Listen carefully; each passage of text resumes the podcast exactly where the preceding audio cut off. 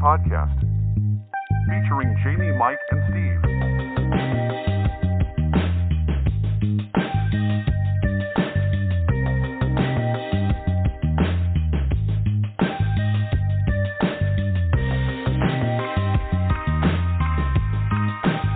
And we are live back with another episode here on the Nothing But Net podcast. I'm your host, Steve Carter.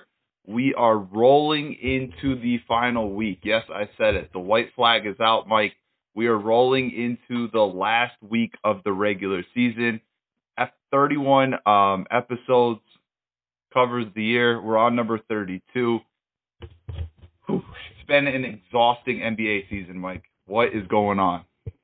Not a whole lot, man. You are right. It's been a long NBA season, and um, you know, I was just talking to people recently about how there's been, and I think I mentioned it too, just been a ton of information, and ton of scenarios and players and drama to talk about this season. So it's really been a great like inaugural, uh, you know, season to have the podcast, just because there's been so much going on, and it's given us a lot to talk about. So you know, 31 episodes now, 32. It's it's been a lot.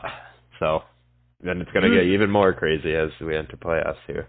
Absolutely. Usually we kind of know who's going to, you know, probably be in the NBA finals at this point. We kind of already know who the MVP is going to be. And I think those are two major scenarios in which we don't know exactly how it's going to actually play out, Mike. And I think that has brought in um, a ton of eyes on the NBA. And obviously for the good reasons, because I'm not sure I remember an MVP race as tight as this one nor a playoff seeding kind of see who's going to get in the play in, who's going to get in the playoffs, um, and all that good stuff. So, like we've uh, discussed last week, next week we will be having our play in episode, but that will not be released until Tuesday morning because that those that's the day of the game. So that's kind of what we're going to be diving into for next week.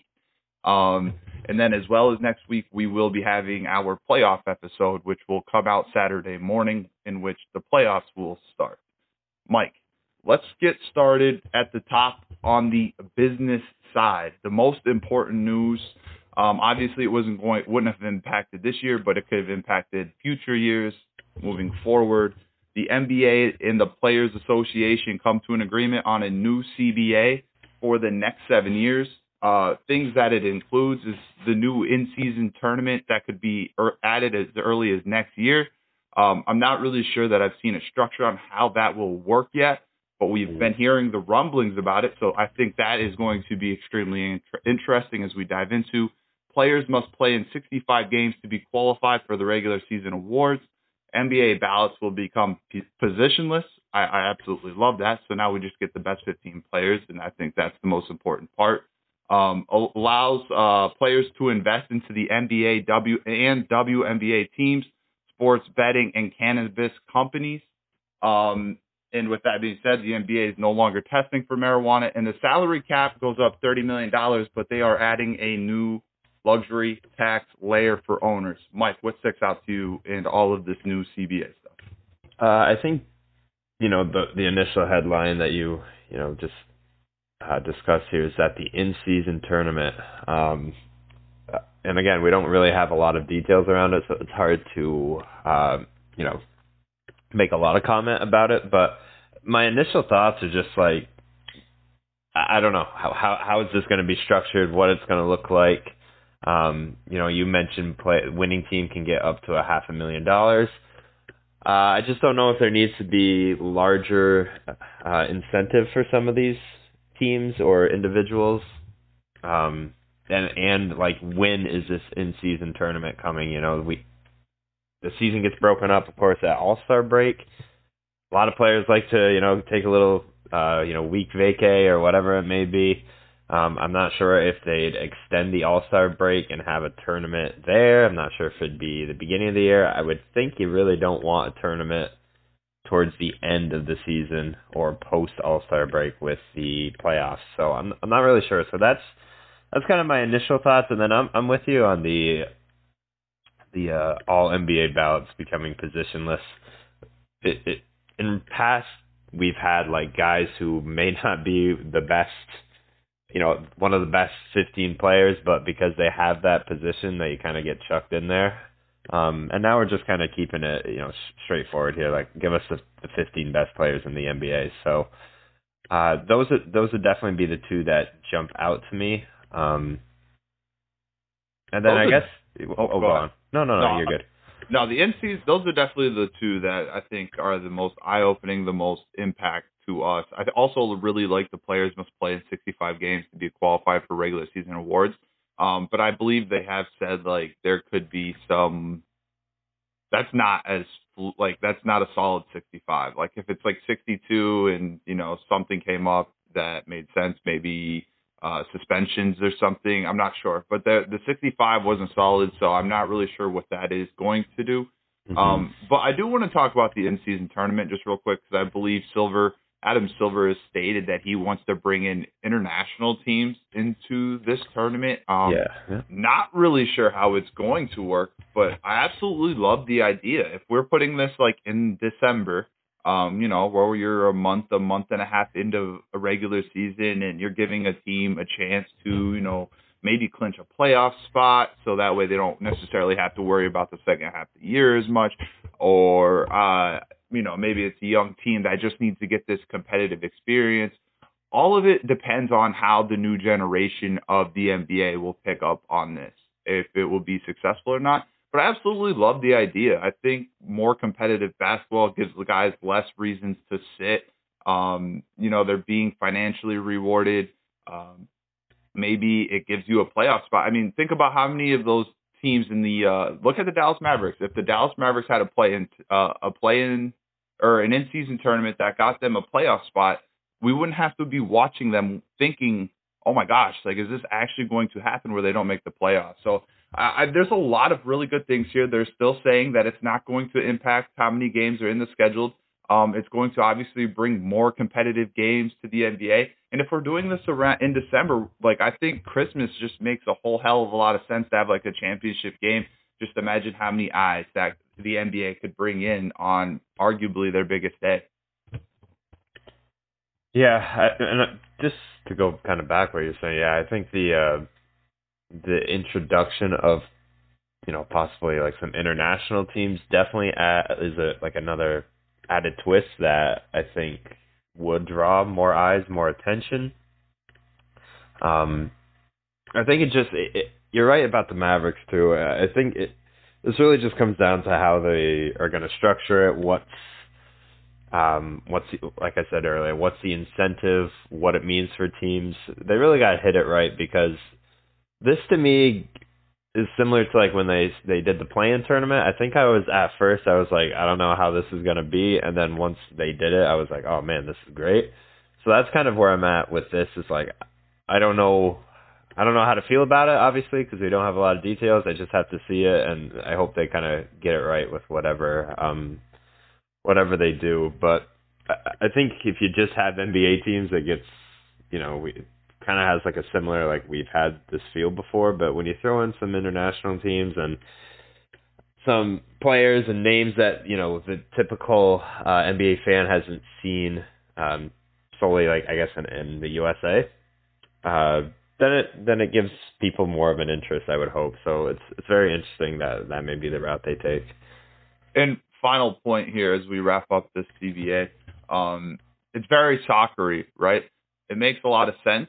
The you know the NFL doesn't have the NFL is obviously king, but it's not big overseas. Where soccer is the biggest sport in the world, whether Americans want to agree with it or not, it's just it's just how it is. And I think that it makes a whole hell of a lot of sense. A for the NBA to try to go international, try to interact with those teams because you know the U.S. doesn't really get uh, any a team in the Champions League. Obviously, we know why the or the MLS just isn't that good, and if they do, you know, they don't really do anything. Um, not really sure how it works with soccer. So I think that could be interesting. And I also, with the, me thinking about it, I don't know that it's just going to be also like a stop in the season. I think this is something that you just play on, and then uh, you have two regular season games in a week, and then Thursday night you have this play, you have this tournament game, and I think that's what could really add some excitement. Um, does that devalue the other games if you blend them in like that? I'm not really sure. I'm really excited. I was with you. I had the play in. I wasn't really so sure about. Um, the first year though, I knew it was a hit, and I really hope the play in stays. It just creates even more drama. Um, it puts superstars in, you know, an immense amount of pressure of trying to get out, trying to make the playoffs. We've seen LeBron, we've seen Steph, we've seen we've seen a lot of stars already play in this. Um, and Steph, I believe, didn't even make the playoffs when he was in. So uh, it's it's just you know it's kind of like NCAA tournament kind of feel um, with the play in. So I'm really excited to see how the in season tur- in season tournament's going to work. Yeah, I'd agree. Uh, did is that what you think? Is that um, they might have it like regular, like count as regular season games? Yeah, I believe it's going to have some impact on the standings. Yeah. Yeah, that would. that would. To, to have people right. buy it. Yep, you're right.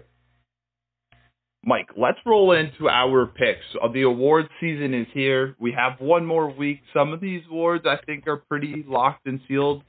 This first one we're going to start with may not be though. The MVP. It's it's been the talk of the show. We've said it, so many guys could be in it. I, we last week I think we boiled it down to three names. Mike, our preseason picks. We both took Joel Embiid. He is one guy in there. Jamie took Trae Young. Who is your pick for MVP this season? Or rank your top three out of Jokic, Giannis, and Embiid.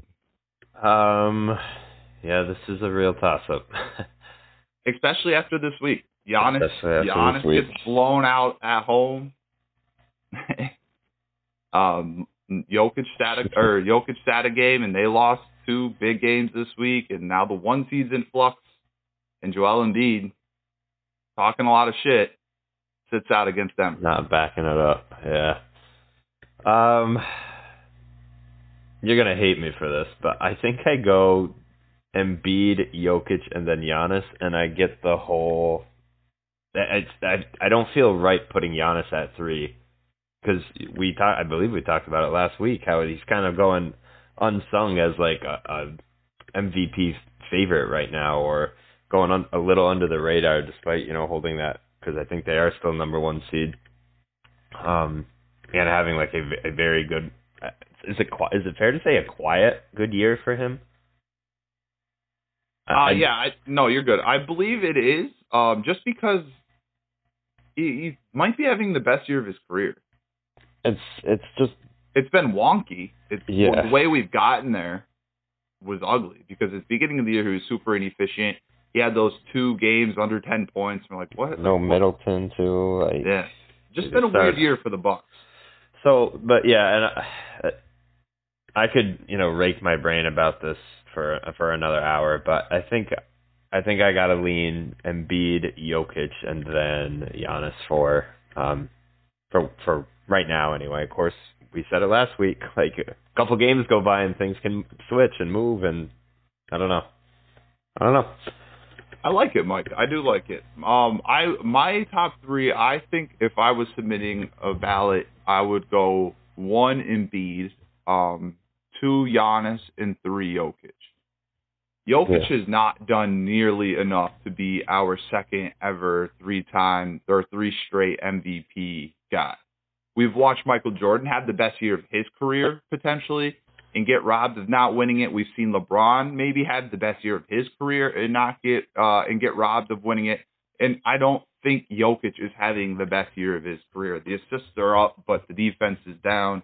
Um, uh, Denver, man, uh, they're losing in the second round. They're going to pull the Suns in the second round. So I got lucky for saying that about a month ago because I didn't know they were going to be pulling the Suns. Now that I know they're pulling the Suns more than likely, or the Clippers, I think the Clippers would beat them too. Um, I just don't think Jokic should be uh, voters fatigue. You could say fine, but I mean he's had a phenomenal year. I love him as a player. I love watching him. What he does is insane. Uh, if he does end up averaging this triple double, that it's going to be really close. But if he does, I think that's phenomenal. But I think the triple double thing's just overrated, and I've just saw that with Russ. Um, and I'm to decide between Embiid and Giannis.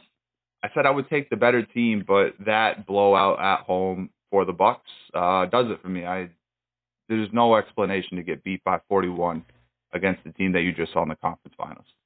Yeah, and you can make the case for the back to back, which I do, you know, maybe think plays the like a, a sliver into that, but I mean, forty points at home is just inexcusable. Yeah, yeah, and you know, like you said, and embarrassing, dude. Like embarrassed, pathetic. I mean, that, that's oof. I think the Bucks are an interesting team to watch this offseason because they're quietly starting to get older. Like I think people don't understand that Giannis is closer to 30 than we're probably thinking. I believe he's 27 or if he's not 20 he's either 27 now or 28. Uh, so he's a lot closer to 30 than I think people think. And Jrue Holiday is going to be 32. Khris Middleton is going to be 32. I think this team there should be a lot more attention on this team than people are making. And Brook Lopez is like 35. Yeah, um, this is 28. Yeah, he is 28 already. So, you know, this team, I, he's a lot closer to 30 than people are thinking. This team is going to be very interesting, and just with the way Giannis plays, it'll be interesting to see how long he can uh, dominate in this fashion. Yeah, um, the buck. Uh, yeah, the buck. The there's a like a solid handful of just like interesting teams in these playoffs, and the Bucks are I feel like one of those top ones. Um, that they might have the most sneaky pressure on them to win a championship this year. I think so, especially if you hold that number one spot, you automatically get looked at as like, oh, you should be at the very least Eastern Conference Finals. And I know the West is a bit more of a, oh, what do I say, roll of the dice but the East, you know, the first round probably everybody's pretty safe, I would think, of who we think, and then second round gets a little dicey. So interesting. It's funny too. At work, I was like, you know, I'm really starting to see myself thinking that the 76ers can beat the Celtics, and then the Celtics did that to the Bucks, and I was like, oh, never mind. yeah. Yeah, I, thought I was really starting to like where Philly was starting to fall into place. Everything was feeling good. Um, but yeesh. Mike, coach of the year before the season uh before the season picks, you had jb right I, that's what i wrote you down for uh nope who did you have no i had him um, oh okay you had uh, jb this i think this i think was probably as a unit between you me and uh jamie maybe our worst category fair to say yeah yeah i had jb down. i had jb um I, you know, I guess I want to hated the pick. I, I, do you think the Cavs have underperformed? I don't think they've underperformed. I just think that they hit their over. Right, they're going to win 50 games. They hit their over. It's just a wonky year for the Cavs. Does he get any votes? You think? I just think the top two candidates are far ahead above yeah. everybody. Yep, I would agree. So I did have JB. Don't don't hate the pick there. Just not going to happen. No, um, I had Willie Green. And I'm sorry, Willie. I cursed you pretty bad. Well, yeah, I mean Zion went down. I cursed you. No, it all worked out. Um, but they're starting to hoop. It was unfortunate. I was really excited about the Pelicans this year, Mike. But let's talk about the two finalists that I believe I believe are the two finalists. You can add names to this list if you want. Um, everyone's going to go to this award and say Mike Brown, and I think this award's still open. Um, with one one little thing floating out there, and it's the Grizzlies potentially getting the one seed over Denver. Um, I know that seems a little far fetched, um, but if somehow Taylor Jenkins leads this Grizzlies team to the one seed in the Western Conference after not having Jaren Jackson to start the year, after Desmond Bane got hurt uh, early in the year, after Ja Morant had all this going on, after Steven Adams got hurt and no one wants to talk about, after Brandon Clarke gets hurt and no one wants to talk about, I think if somehow Taylor Jenkins and the Grizzlies are the one seed, I think this vote I think this vote should be unanimous.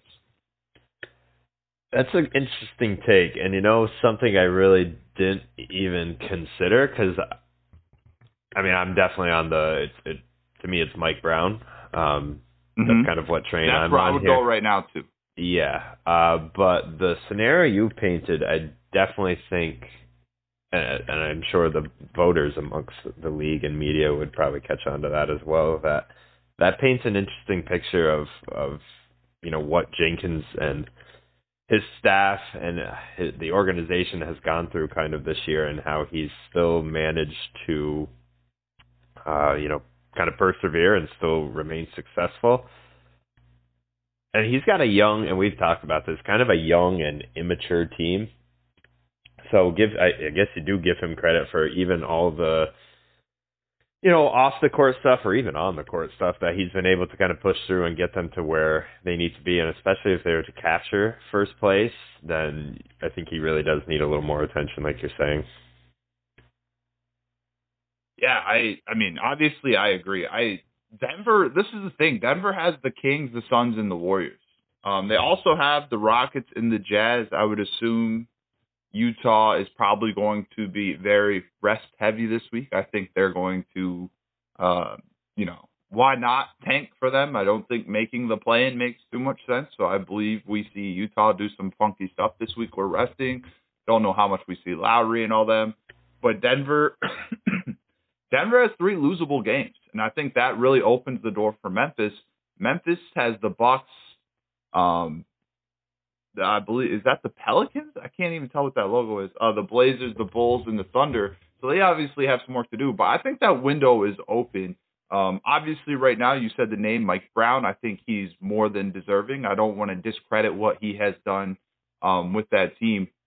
I just think at the end of the day, if Memphis were able to somehow do this, which doesn't look like it's going to happen, um, but hey, if they do it, um, you know, I think it does, I think Jaren Jackson deserves a lot of credit and all this. I think the Desmond Bane is super. Uh, the Desmond Bane injury got super forgotten about because I believe he was out for almost a month. Yeah, he was. You're right. Um, and I, I know we we're talking about Mike Brown, and obviously as kind of the, you know, I, I would say the lead candidate here, and what he's done like for Sacramento as well. I mean, I I just the whole fan base you can feel is like I, I feel just supercharged about making the playoffs. They have two good, uh, great players even, um, and he's really got them going in a solid direction. It's just the fact that we all love the Sacramento story, but we all know that it, they might get bounced first round here, right? And I, that's nothing against Mike Brown at all.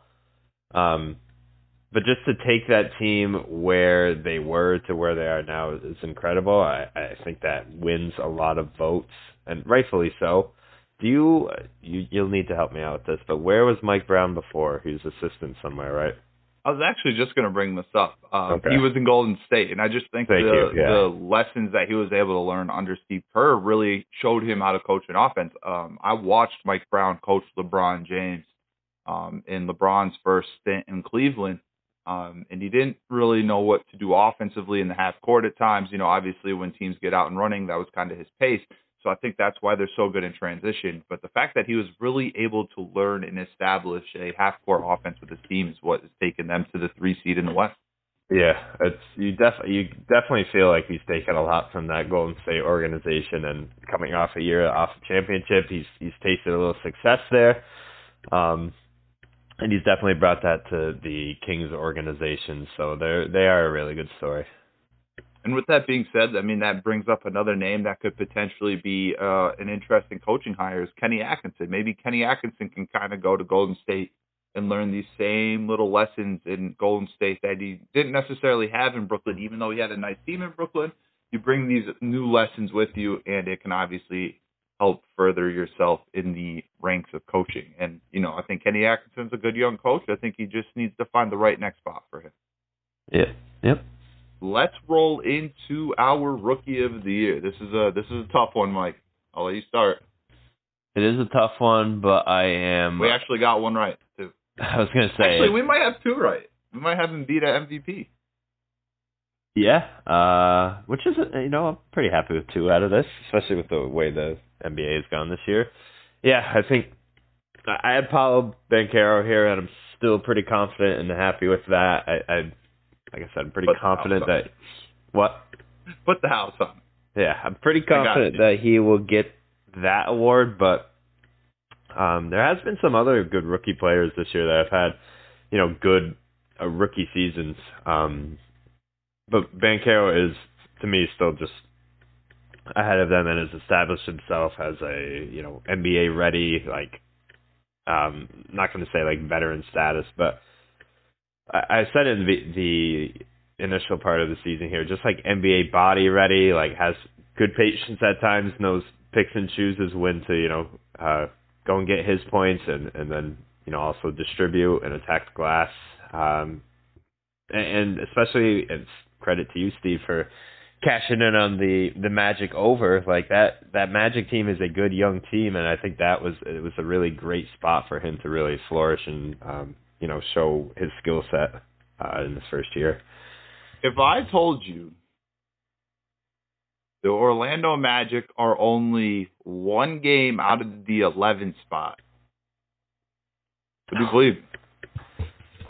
I, I think, you know, I think people don't understand how good of a year Orlando has had. I think this year couldn't have gone any better for them. This really sets them to look at the play-in as a realistic option next year. Banchero has just been really good, 20 points a game, uh, seven boards a game. Shooting numbers will be improved next year as he, you know, starts to learn his way. Um, there's just a lot of things to really like about this Orlando team. I, Franz Wagner, I think, is super underrated. I think he that is going to be a, you know, one of those guys who's just uh, maybe third best player, fourth best player in the team, but has a very long career. Kind Yeah. of like, um, uh, you know, I think he's better than Danilo Gallinari, but I think there's some similarities. Yeah, so I just you're right. I mean, the, the Magic have give the Magic a, a couple years, and it, it it gets a little interesting for them if they continue to grow and, and maybe you know get another piece or two. But Another just- lottery pick this year would be nice for them. yeah, I just think they. I think if you're an Orlando Magic fan or if you're like um you know a, a member of that organization, I think you can be pretty happy, obviously about the season, but kind of where the future is for you guys now. I, don't see them being kind of a threat uh, for anything, maybe for a couple years, but in, in some time, again, if you add some pieces, like this team could be, you know, fight their way out of play-in, and maybe I don't know. Do you see them like catching just a, a one through six spot in years to come? It's just tough to maybe gauge that, but I, I think play-in tournament is is a very real possibility for them in the next couple of years. I think it's a very realistic possibility for them um, next year. Yeah, I think when we look at you know the state of the East in the future, uh, the Bucks. I've said it, man. I I think they're still going to be a top six team for the next couple of years. Are they a top six team in the next three or four? You would assume so if they continue to keep Giannis, but Giannis's contract runs out in the next couple of years. Um, they've already unloaded all of their picks for Jrue. Um, you know, Giannis seems like one of those guys who is always going to stay at home, but when you know you're starting to look around, you only have one championship. You know, things can enter his mind. Um, the Boston Celtics are going to be around. Philadelphia, Harden's older, but you know, I, I would assume they're still going to be able to put another superstar around Embiid. So you think they have a few years. Cavs are young and good. Knicks are young and good. Nets are young and good. The East is loaded. The Heat are falling off. The the Hawks, I don't know. I have no clue about the Hawks. The Raptors, no clue. Uh, an interesting off season for the Bulls ahead. The East, uh, to me, is going to be pretty open here in the near future. yeah, I would agree. Um, so I think that just opens the door for Orlando. I love Atlanta or, or Atlanta. I love I hate Atlanta, but I love Orlando moving forward. Uh, I think they have a brilliant young core. I think Wendell Carter gets lost in some of their names. He's had a phenomenal year for them. I know that hurts a little bit, Mike, but um, love what Orlando is doing. Rookie of the year, it's easily Paolo Banchero, my pick beginning of the year as well. Jamie had Jaden Ivey. Um, it'll be interesting to see year two of Jaden Ivey. I think it'll be big for him to a get Cade back and b have a second year um, to where he can really continue to develop. He's a freak athlete, super fast, but uh, didn't really look out. Two guys we got to talk about. Bennedict Mathurin mentioned him before the year. Uh, went on to have a really nice year. But the guy that I think had the second best rookie year, Jalen Williams, out of Oklahoma City. Mike, this Oklahoma City team, um, you know, they have a ton of picks still. They have all now they're starting to collect all this young talent. I believe Chet has been moved to doubtful in games, leaving the door open for maybe a play-in game, which would be insane because we haven't seen Chet play. But man, this Oklahoma City team, just to talk about hit them, Jalen Williams real quick, is really coming along nicely for um, what's the GM's name? Sam Presti, right? Yeah. Uh, that does sound like it's. Uh, but yeah, so I just want to shout out Oklahoma City because you know I don't they they definitely don't get the talk they deserve because as of right now they're a playing team. I hope they stay there. Yeah, that's a good pick. Um, you know, Bennedict Mathurin, uh, you know, we are discussing. I think he's had a pretty good rookie season as well. Um, maybe not to the, the degree of Jalen Williams or getting any, uh, you know, rookie of the year votes, but that's what you want to see in your rookies. You know, there's only only one guy can win the award, but uh, these rookies that enter the league, just to see a lot of them kind of have some success, get their feet under them, um, get a little taste of the NBA is good to see, and obviously their organizations love to see that. And Chet, like you said, I didn't even know that about him going doubtful. That's the OKC are kind of resemblant to me of of the Magic in the sense that they just are a very a, a young team with a lot of talent. Now, obviously, the Magic don't have an SGA, but you get the Thunder get another good pick coming up, and then Chet comes back, and next year can look a, a whole lot different for them. So, um, future's bright for them as, as well. I would agree. Yes, absolutely. Defensive player of the year, Mike. Jamie took the uh, the huge favorite in the offseason, Rudy Gobert. Um, what a year that has kind of turned into at Minnesota. All of a sudden, they're starting to play well, though. Um, interesting year for Minnesota. I took Joel Embiid. I think it's been good defensively, just not defensive player of the year good. And you took Robert Williams. This group for us is uh, also this. This might be our worst. Yeah, I suppose this be. Although yeah. Robert Williams crept up there, I thought for a little, not like yeah, made not in a major sense, but like when he was playing his games, I thought his name got tossed around in there a bit, but you know he's continued to miss some more times, so that's fallen off the wagon a bit. Um, my defensive player of the year, I think we all, well, I think the there's one player that stands out a little more. Are we just discussing that now? Uh, yeah. Yep. I'll go. I'll go with Triple J here. Jaren Jackson Jr. To me seems like he's got this one. I'll say locked up. Um, there's a couple other names. Brook Lopez. Um, actually, I'm missing one off the top of my head. I was going to say, but Brook Lopez I know has been one that uh, a lot of people have kind of discuss, but Jaren Jackson Jr. to me made just with his defense has made an incredible difference to the Memphis Grizzlies to where he wasn't when he wasn't playing the beginning of the season. They're um, you know still winning games because they had scoring a lot, but they also gave up a lot, and then you know get Jaren Jackson back in that lineup after the injury. Now Memphis all of a sudden is a defensive team. It isn't getting giving up as many points. Um, and becomes one of the better defenses in the league and is still winning games. And his offense has come along, you know, a, a ton as well. So Jaren Jackson Jr. just continues to grow, uh, and I think he's got defensive player locked up. Yeah, absolutely. I think this one's over with. Although you know, Brook Brook had a hell of a run, and the transforma- uh, transformation of Brook Lopez's game when he came in the post, you know, he's just that kind of guy. You dump it down, he gets you 20 and 10 on the block. Um, now his name, his nickname is Splash Mountain, and he's second in Defensive Player of the Year voting. Um, you know, just how much money that transformation has got him is, um, you know, gonna, you know, it's just absolutely insane. Uh, another name I want to throw out there is Evan Mobley. Evan Mobley's yes, played in it. 68 games, 69 games this year, and has only fouled out of two. Um, just not uh, something that people, you know, a lot of people don't really talk about, but being a big man and not fouling out at that level, I think, is elite. Um, what he does defensively for the Cavs, um, can guard the perimeter, can switch up top, uh, guard guards. Guards try to, you know, go around him, not able to because his feet are too quick.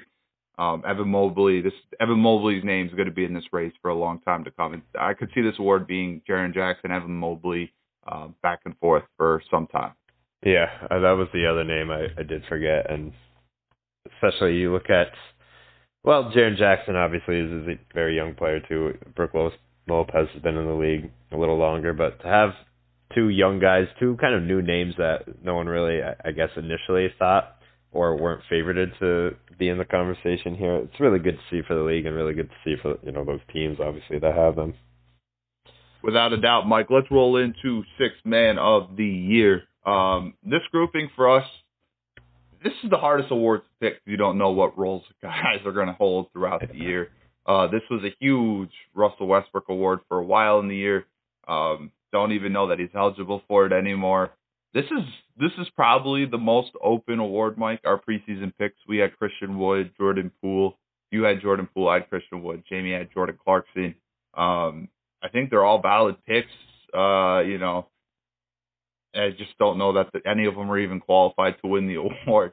Uh, my pick for this is the guy that I just mentioned a couple weeks ago. I don't think there's any crazy stats. Uh, no one's coming off the bench and averaging 20 this year, which I thought was a little surprising. Um, maybe Christian Wood, and you know, I think he averaged 20 at the end of the day, but I don't know. Christian Wood, it wasn't. It's not been great for him in Dallas, in my opinion. But with that being said, I'm going to go back to the guy that I'm talking about. The offensive numbers aren't crazy, so I'm going to go with the guy who impacted defense and winning for his team. He still did put up the points on the bench, uh, bench, but it's the guy I've been talking about, Mike Immanuel. Quickley. that'll be my pick here for six man of the year. Yeah, I love that pick. Um, I got on the Quickley train pretty early, just in, in you know regarding like my fantasy team. Um, and he's really kind of you know come through. You're right. Everything he'll go out there, um, works hard on defense, can be an offensive spark, uh, and especially those games where if Brunson were out, RJ were out, even if um, oh my gosh, help me out. RJ Rand, Randle was out. Oh, Randle. Sorry. Uh, he he just gives you that another offensive piece that you would be missing uh, when one of those guys are out, and he he, he definitely proved that. So I like Immanuel Quickley as well. Um, does Malcolm Brogdon do anything for you? He deserves. He deserves. That's why I'm not necessarily. I think the odds are heavily Immanuel Quickley. I think there's actually some value on Malcolm Brogdon.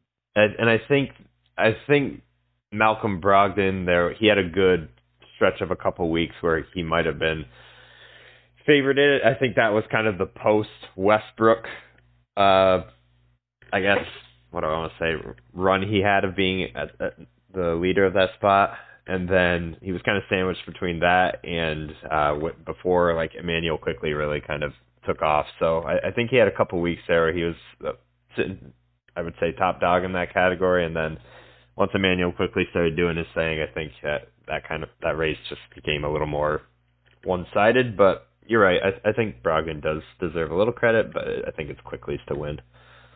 Also, just want to do a quick shout out here. Um,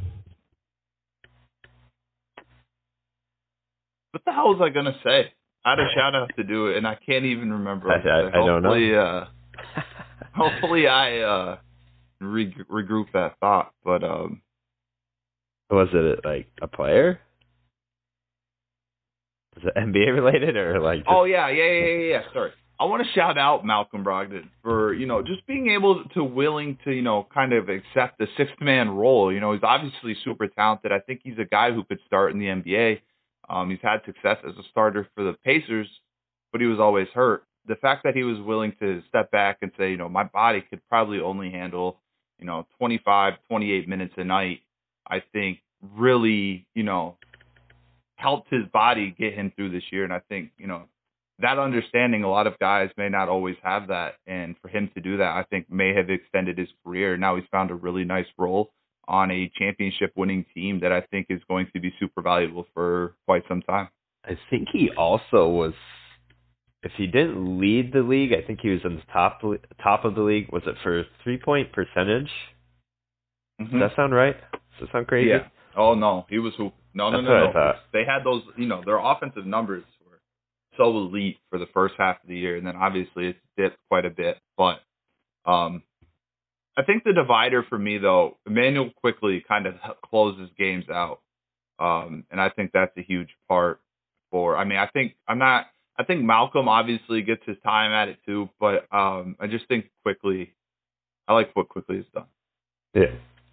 Um, most improved, Mike, you came pretty damn close. Jalen Brunson was a hell of a lot better pick than R.J. Barrett by me and Collin Sexton by Jamie.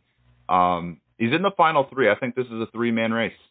I'm pretty happy with this pick. I was just talking to some guys yesterday about it, and you know, Jamie and I discussed it as well. Like, I don't think, I don't think Jalen Brunson is going to win it, but I'm very happy kind of with what he's done. I think it's just the other two guys he's really going against also just had incredible years. Um, I would I would like to see Brunson do. I'm a big Brunson fan. Um, he's had an incredible impact at New York. Has had incredible performances. But when we talk about these other two guys, I don't. Uh, if you want to jump in and discuss those, um, obviously go ahead. But yeah, Brunson, Brunson, I'm happy with. But those other two guys have also made incredible leaps and impacts uh, for their team and as individuals. Yeah, Jalen Brunson. Just want to talk about the game against the Cavs the other night. Um, he torched us, man. My goodness. He's had multiple 40 point games too. I, I yeah, that since he didn't make the? All Star break, he went he went he went bananas. I just want to pull up his stats real quick. Yeah. Um, and then where when I when he was in Dallas, I did not know Jalen Brunson was this good, and maybe that's a concern. tough to see, Luka. you know. Yeah. maybe that's a concern with Luka. How does uh, 24 game, three and a half boards, six assists, shooting 49 percent? I remember when he got the contract, I laughed at the Knicks because I didn't think he could be like a top 12 point guard, and I can probably say today that he is. Yeah, and then the stretch after the All Star break, you said, I mean, you just used the word torch, but that dude was torching the league. I, I mean, I think for a while he was averaging like almost, I think he was averaging above 30. I think we discussed it a little bit on one episode. I, I might have brought it up, but for a stretch after the All Star break, he was averaging, I, I, I think over 30. Um, dude was just hooping. I think he had a little, you know, bad taste in his mouth from that. Um, obviously he's come back down a little, but uh, he's got the Knicks rolling too. They they got a good thing going with him. This this year, this award, this is it. Man, this is what's tough. Is I feel like I can't remember the name last year. It was I believe did Ja Morant win this award last year, or was it two years ago?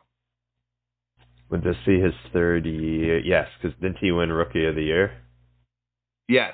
And then he won Most Improved. Uh, my point being, most uh, my point being here, this award. So the two names that we're down to are Shai SGA and um, Lauri Bird, Lauri Markkanen.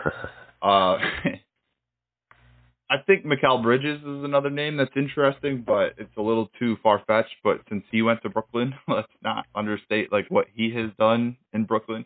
Um, Yeah. but it comes down to these two people, uh, Lauri and Shai, and I think it's just very interesting, Mike, because we always have. Do you take the guy that came out of left field that vastly improved to be an all star, or do you take the guy who was already an all star? Or well, I guess technically he might not have already been an all star, but now that he is an all star, but now he's like taking that top ten jump. Everyone, the media tends to look at the guy who takes that jump, and when we look at Ja, who did that, was the most uh, recent one that comes to my mind. I can't remember who Ja was against, but I was so upset Ja won because someone was in Lauri's situation where they made this jump that you never saw coming, but Ja wins. Are we going to have that same like? Is that what's going to happen here? All the odds are going to be on Lauri, but then at the end of the day, we're going to respect Shai for making that top ten jump more than Lauri. If that makes any sense. Yeah, that's that's kind of what it does come down to. Um, to me, I mean, to me, I also look at like where obviously Markkanen has made um an incredible impact in Utah, but SGA now has OKC fighting for the play uh, playing spot while going. I mean, this this is the the kicker for me. He's not going to win it, but SGA is going to get. Would you say a couple like MVP votes somewhere? No, but I believe the ballot is top five, and he will be on that ballot. So I guess maybe that's what I'm saying. Is he, that he's Yeah. going to be somewhere, you know, attached to that. Because And- MVP votes are, I, I don't know that a lot of people know this, but I'm pretty sure MVP votes are done by five. You must rate one through five your votes, and then it gets And then averaged you- out based on like Yes. 80 media members. That's right. So that's why I'm saying like he he gets when I say some votes, I mean like he might get like some fourth place votes or something. Oh, I believe, I believe he will finish top five. I think he has to. If this is a play-in team, he has to. He has to finish fourth, in my opinion. I that- understand what Tatum and Luka have done. One of them's going to get left off. I don't care. This guy has elevated his team more than anyone else in the league. He's probably the definition of most valuable player. So that's what I'm saying is if we look at him and through that lens and he gets some of that credit and some of those votes in that category, it's tough for me to say how is he not most improved to going from and just be, I mean he was a he was balling last year too, but um I'm I had it pulled up. I think last year averaging about yeah, 24 and a half, 5 and almost 6 and now it's 31, almost five assists and about five, or sorry, almost five boards and about five assists. His field goal percentage last year was at 45%. This year it's at 51. Um, I don't know. That's why it's tough for me not to kind of give him the edge. And then I, you're right. I don't know if, depending on how you look at it, do you, you know, I- it's just what lens do you kind of view it through. Markkanen's hopped through a couple teams here now, obviously with the Bulls, the Cavs, and now Utah. Um, so he might have always had this skill set. He just needed the platform and the, the team to really uh, The volume, right? put that on, yeah, put that on display. Whereas I, it feels to me like because SG, you can almost see SGA's progression and his improvement a little more because he's kind of been on the same team, similar, uh, you know, personnel around him. Does that does that make sense? Yeah, absolutely. Yep. That's why I lean him. I think. So the name I was thinking of, and this is I'm so stupid. The name I was thinking of is Darius Garland. Oh, Oh. Darius Garland made that jump though last year, where he was an All Star, and it's kind of like Lauri. Now Lauri's situation is probably different. Lauri probably should have started in the All Star, or did he did end up starting in the All Star game, didn't he? I can't remember. Darius last year. No, Lauri this year. Oh, Lauri this. I don't know if he started. Yeah. Yeah, I can't remember. I know Zion was supposed to, but then he was hurt, so someone came in. I believe I want to say it was Lauri, but if it's not, on me. But my yeah, so that's kind of my point though. Like Darius made that jump to where he was like second year. A lot of people didn't know what he was going to be to um going into his third third year, getting a full you know the full max extension. Like was an all star. Um, but we went to Ja. So I'm with you. I lean Lauri because that's the way I think the award should work. But I I, I would bet I, I might actually do this. I would actually probably bet that the media is going to go Shai because of what he's done. And I think the a huge underrated impact here is probably the fact that he's still available for another award here, Mike. Yeah, that's like I just I don't agree with I it. with it. I don't agree with it, but I think uh, right now I see SGA at plus um 300. So if I get a shot to triple my money, when we just kind of saw this play out last year, but maybe Lauri had a you know too good of a year to pass up, which I'm not doubting. Um, I just think we have seen this story, and they typically have gone with guys who make the the jump to stardom. I think um the also also where is uh Utah sitting here? Do They have, they have no shot in the play play in. No, they, it's not that they don't have a shot. They are um, a game and a half out of ten, Okay. and they have multiple big games this week. So they, I mean, they had Brooklyn today. Um, they have multiple big games this week that week. That so they they're in they're in this. They play uh, the Lakers twice, I believe. So Yeah, it just this is what also gets interesting is like because the Jazz the Jazz are sitting out right now, but obviously they yeah, I guess it doesn't really matter much. Both Markkanen and SGA still have to last couple weeks here or last couple games still just see um still need to go out there and put on a, a what do I want to say a performance or uh just a display of trying to win basketball games still, trying to win the, get their team to win games to either if you're OKC stay in the play-in and maybe move up in the play-in, or if you're Utah fight their way into the play-in. So it's not like if Utah was sitting, you know, at 14 um near where San Antonio is or something and they have no shot of making it, then Markkanen, you know, might not be might not need to put on as much of a performance to you know, get their team to win. Whereas if they're both still very competitive trying to be in this play-in tournament, then both those guys are going to have to have great performances in the last couple games, and it'll get interesting to see kind of who outperforms who. Absolutely, and you know, I'm sure they're aware of the situation. And the interesting part is, I do think Utah rests this week. I think I I don't know it makes sense for them to try to get into it.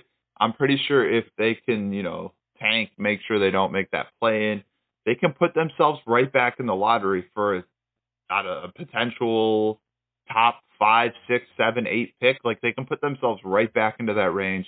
I think that just makes way more sense. So I'm not even sure that we see Lauri Markkanen this week. Yeah, that, and that could make a difference. But with that being said, Mike, clutch player of the of the year award. It's this a new award.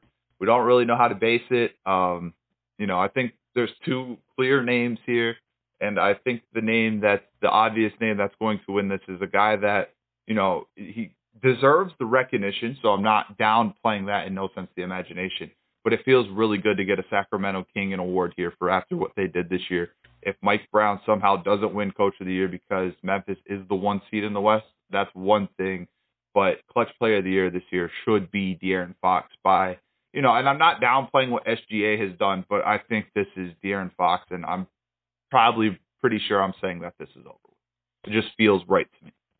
Yeah, I'll keep it pretty quick too. It's um, SGA or De'Aaron Fox, and to me, it's De'Aaron Fox for X, Y, and Z. But I've seen him do it against the Bulls, where he comes in and just hits a shot that just cold-blooded shot right near the end of the buzzer they have they're sitting at the top of the West uh, number three. There's a lot of things going for for Fox to win this award, so I'll I'll lean him. Yeah, I mean he's he's the leader in clutch uh, points. Um, there's there's a million things you could say. He's obviously he does it both ways, offense, defense. That's it, Mike. That's it for our picks. We're not going to do playoff predictions this week. We will save that for the playoff episode. We'll do play-in predictions next week. Um, but our our last segment, the segment that you know usually doesn't have much to talk about, we kind of use this as our last little kick it, what we're looking for next week. Mike, there's a whole lot of shit to look for next week. Um, let's let's look ahead. Let's let's get into these games. We'll talk about each day, kind of what uh, headlines each day. Um, there's some big games that might not necessarily impact the standings that I left out. So you know, I just, you know, I went with games that I had that had like a direct impact on standings that could really change um, different things. We'll start here with today, Mike. We have the Suns and Thunder tonight at seven. We have the 76ers and Bucks at eight. Uh, potential MVP game for me. I those are my top two guys. It will be exciting to see. And we also have Warriors Nuggets. I believe the Warriors on the road. Can the Warriors go on the road and beat the Denver Nuggets? It would be a huge boost for them, uh, confidence wise, as they roll into the playoffs. Um, any takeaways from these three games, Mike?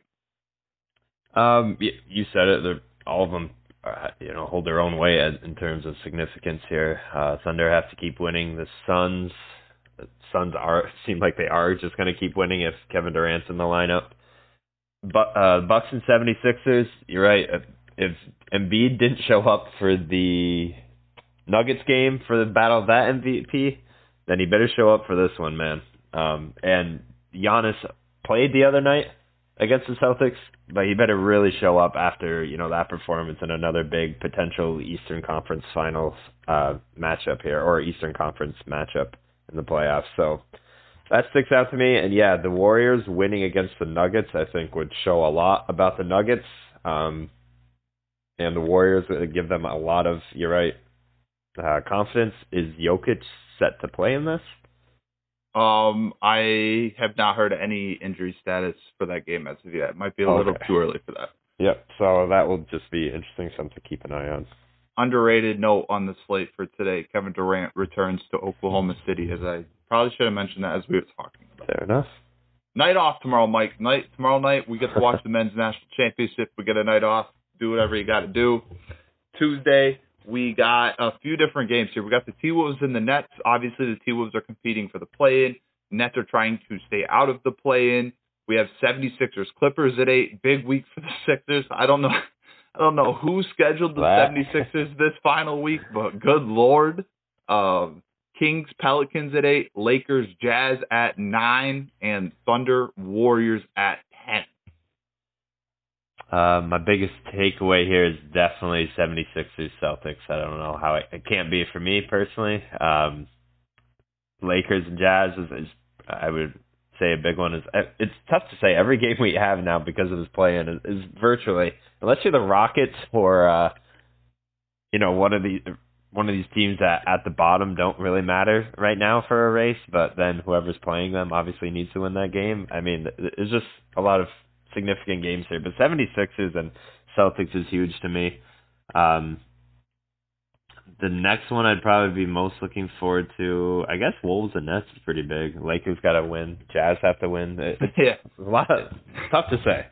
this is this is the this is the brilliance of the play-in. though. Um, all these games matter. All these little teams are looking. You know, if we if we didn't have a play-in, we're not necessarily worried about who finishes fourth, fifth, sixth, or seventh, or we we're not really worrying about who finishes ninth, tenth, or eleventh. So it's extremely exciting. This is what it does, and you know this is why it's so successful in my opinion. On Wednesday, Mike, we have the Pelicans and the Grizzlies at eight. We have the Kings and the Mavericks at eight thirty, and the Lakers and the Clippers at ten. This last week for the Clippers is not going to be a, a walk in the park either. They have the Clippers and the Suns.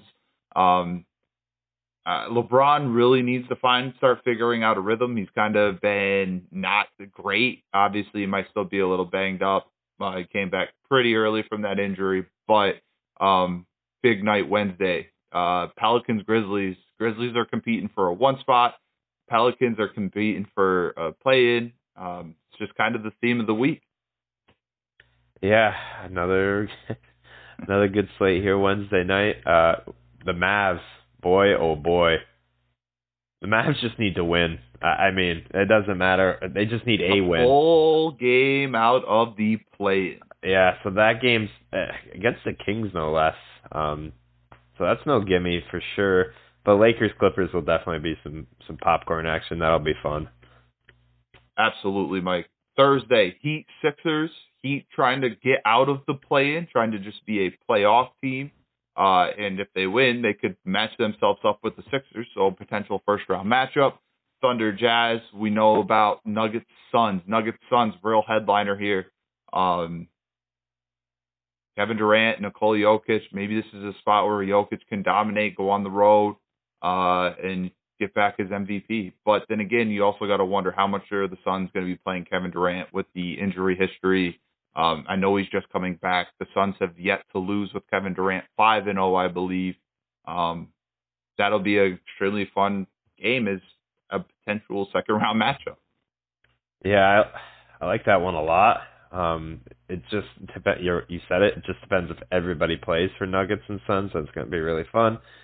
Guys are sitting out. You know, obviously it's it's still an impactful game, but I would suspect that everybody. I mean, there's still a lot of movement that could happen in the West, so I would think everybody plays. And the Heat and 76ers, like you said, is another um, another pretty big one. The Heat have been uh, up and down, but have been definitely more up lately, and they're uh, trying to fight out of not falling back into that play-in tournament. So that's big.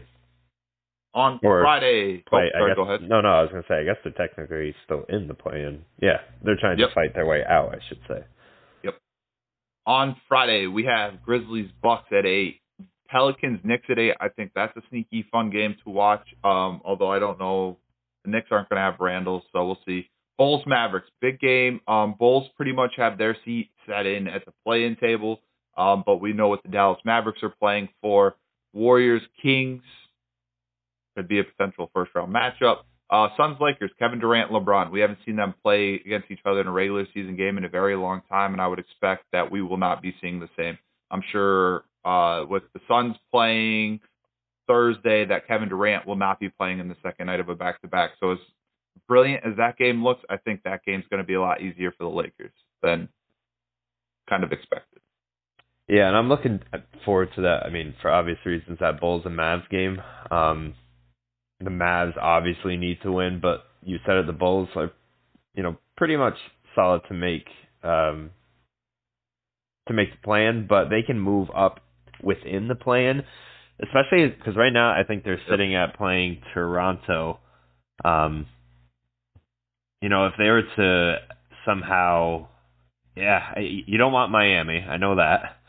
Um, I just don't know. Depending on where Atlanta falls, Toronto falls, I feel much better if the Bulls get Atlanta. Um, but again, that's somewhat out of their control. So um, the biggest thing for them is just make sure they they don't lose a whole bunch of these games. But the Mavs also really need to win, so that one's fun to me. Obviously, just for the Bulls factor, but. Uh, Suns and Lakers will be fun too. I think again, just depending on if. Do you think the Suns are resting Durant a lot? No, not a lot, but definitely here, second night of a back to back. Yeah, it makes sense, but still, it's the Lakers. Unless they rest the night before against the Nuggets, um, they're resting Yeah. one of those nights. I would guess they push the Nuggets because that's a second round matchup. The Lakers, they wouldn't run into the Lakers until the conference finals, unless the Lakers won out and they somehow got to the five spot. But if the Lakers end up at the five spot, dude, we had one hell of a week. Let's I just guess say that. so. Well, that's what I'm saying. I guess it's just you know either way, we're all who are we kidding? We're all gonna watch it. Um, But you did make a good point on the Bulls. The Bulls can move up to the eight spot. I mean, the difference between, you know, obviously the difference between seven and eight, nine and ten is huge. If you get to the eight spot, you do have to play the seven seed, but then you get two cracks at it instead of one. You get two cracks to win one game instead of having to win two games. Um, so it's a huge difference, and obviously uh, the eight seed would get the host, or if you got to the eight spot and lost against Miami, you'd still get the host that second game. Um, Bucks or the Bulls put themselves in a good spot. It'd also be pretty wild to me if somehow the Bulls just ended up at the eight spot. Um, and I would love I if that were to happen. I would love Miami to get it into the sixth spot, and I'd much rather play Brooklyn yeah, um, at seven. I agree. Saturday, uh, it's kind of the the the last quiet day of the NBA. There's three games. I believe the other two are not meaningful. Nuggets Jazz, the only one that has any draw. But then on Sunday, Mike, we close the finale out every game at one o'clock or three thirty. It's gonna feel like March Madness. We're gonna have 15 games in a matter of like five or six hours. Um, I don't even know what's gonna happen, man. It's gonna be crazy, and that's just how our NBA season's gonna end. Those the the headliners of those 15 games: 76ers, Nets. Um, we've talked about both those teams. Pelicans, T Wolves, both know that they're playing for the play-in. Grizzlies, Thunder. We're going to see this could be a potential one spot for the Grizzlies. Um, could be a, it's obviously an important game for the Thunder. Nuggets, Kings. Um, you know, just two of the best teams in the West. Jazz, Lakers. I, you know, I. It's going to matter somewhere. Clippers, Suns, potential first round matchup, and that is how we end the season, Mike. Yeah, uh, Clippers and Suns jump out to me as you know a great game. However, depending on how the standings go, those those two teams might just be locked into their spot and facing each other in the first round, right? Correct. Uh, at four and uh four and well, yeah, never flip? mind. It, The keeps, it flips every day. I was gonna say because the Golden State I have right now at five. Oh yeah, they're half game over. Goal, uh, Clippers. My bad. Yep. So that game, yeah, I mean that depends. Um, Oh yeah, Clippers lost to the T Wolves last night, or Pelicans last night. Pelicans, Pelicans. I don't know that we talked about them. Whew. Go yeah, ahead. yeah. I mean, geez, here we are. They have a chance to fight their way out of the play-in too, and bump the Clippers in, or bump the the Warriors in.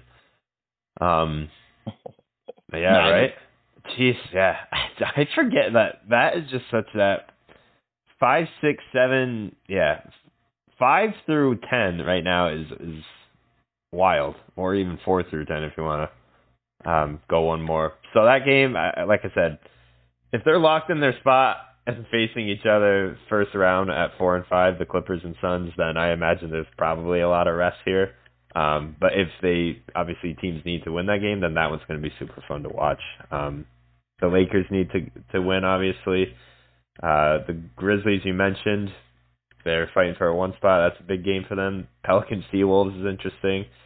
I don't know how much the the 76ers probably might not. The 76ers need that game to move Um, from they, I believe they're still in. Let me see. contention for second. No, no, they're really. pretty much. Yeah, Yeah. the 76ers probably are shutting it down. Yeah, um, but like, obviously the Nets want to keep out of the tournament, so that's big. So that Yep. that will be a very fun day, I think.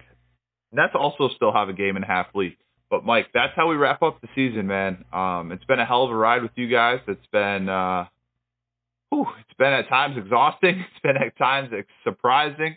Um, this league, this league never fails to disappoint. Maybe the best year um, we've had in the NBA in quite some time. When you look at it from a couple different perspectives, um, parity being one, and uh, we really have no clue what the hell is going to happen in the playoffs. And I think that's what's going to make it super fun to cover.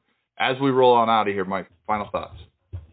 Um, enjoy the national championship game on Monday. Um, that will be a fun one. All NBA, baby. And then, and then after that, it is all NBA. And the last couple, last week, the last few games are going to be very fun for a lot of. Well, I say very fun for teams, but very fun to watch. Probably very stressful for a lot of teams. Probably stressful for a lot of fans. But hey, that's what we're here for. That's why we're fans. We watch it. We're here to cover it. Thank you all for the support, and we will see you for some big episodes coming up here next week. Appreciate you all for the support. Appreciate you, Mike and Jamie, for the ride this year. It's been a hell of a ride. Been super fun. Um, the white flag is up. We are in the last lap. We're in the final leg of the race. The sprint of all sprints are on. MVP is still open in our opinions. Maybe uh, or a bunch of playoff spots are still open. So we don't know what the hell it's going to look like at the end of the day. Um, but I do know one thing. I can't wait to see how it goes. It's going to be a wild week. Sunday is going to be one of the best days that we have seen in the NBA. All 15 games going on in six hours. Can't wait to see how it finishes, guys. Peace out.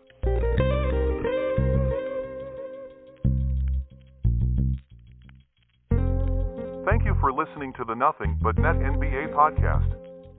Be sure to like and subscribe wherever you listen to podcasts. Nothing But Net.